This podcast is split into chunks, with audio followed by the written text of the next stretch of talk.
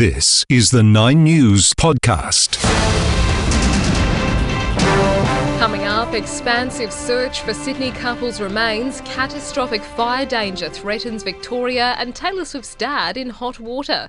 I'm Rhiannon Solomon Marin with your Lunchtime 9 News podcast. New South Wales police say the search area is widening, not narrowing, as they try to find the bodies of two men allegedly murdered by a police officer.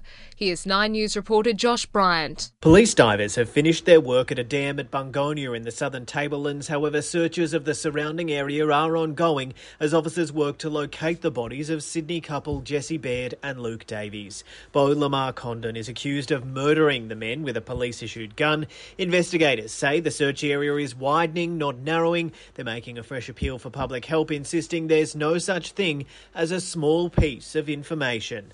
Search efforts are also ongoing at Grays Point in Sydney South, while floral tributes are being laid outside Jessie Baird's Paddington home.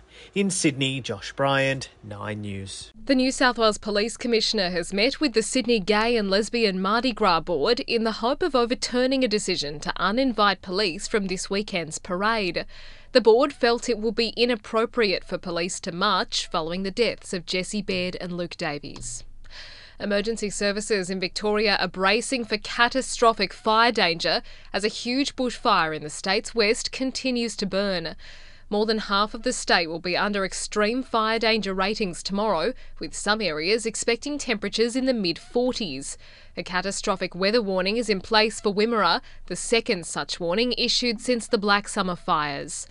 Emergency Management Victoria State Control Centre spokesman Luke Hegarty says hot and windy weather is a concern for those fighting the Bayindeen fire. Tomorrow is the sort of day when it's going to be very hard for us to contain that fire. And if it does start to spread again, it could make a, a run towards communities very quickly, which is what we are concerned about. And we could see a repeat of what occurred last Thursday. A man has been killed in a mower accident southwest of Brisbane. He was found with critical injuries underneath a ride on mower at a property in Ipswich and couldn't be saved. A new report shows some of Australia's biggest companies are not paying women as much as men. Here's Nine News federal politics editor Michael Packey. A landmark report by the Workplace Gender Equality Agency shows, on average, women are paid 19% less than men. The discrepancy is greatest in the banking industry, among the airlines and construction sector.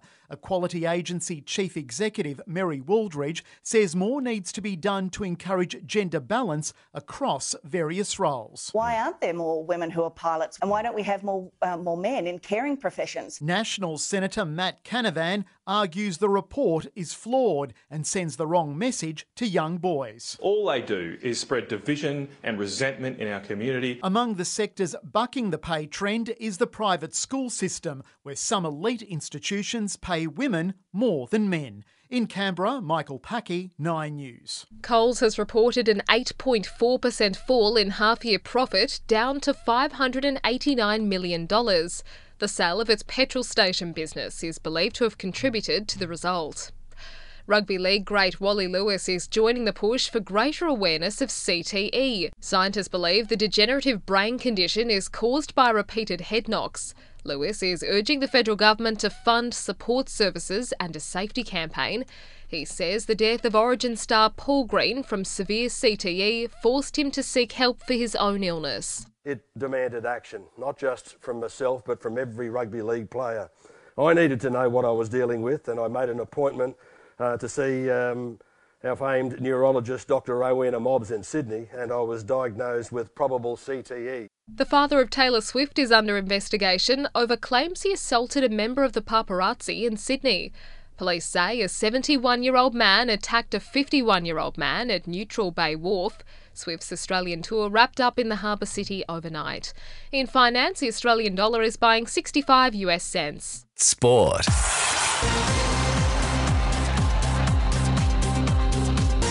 Port Adelaide's Sam Powell Pepper will face the AFL tribunal tomorrow. Powell Pepper was sent straight to the tribunal for a bump that left Adelaide's Mark Keane concussed. He's facing at least three games on the sidelines. Sea Eagle skipper Daly Cherry Evans is advising new signing Luke Brooks to just be himself in his debut for Manly on Sunday. Cherry Evans says Brooks won't be under the same scrutiny as he was at the Tigers. When he's at Manly, um with the role he has to play, he doesn't be he doesn't have to be anything extra at Manly.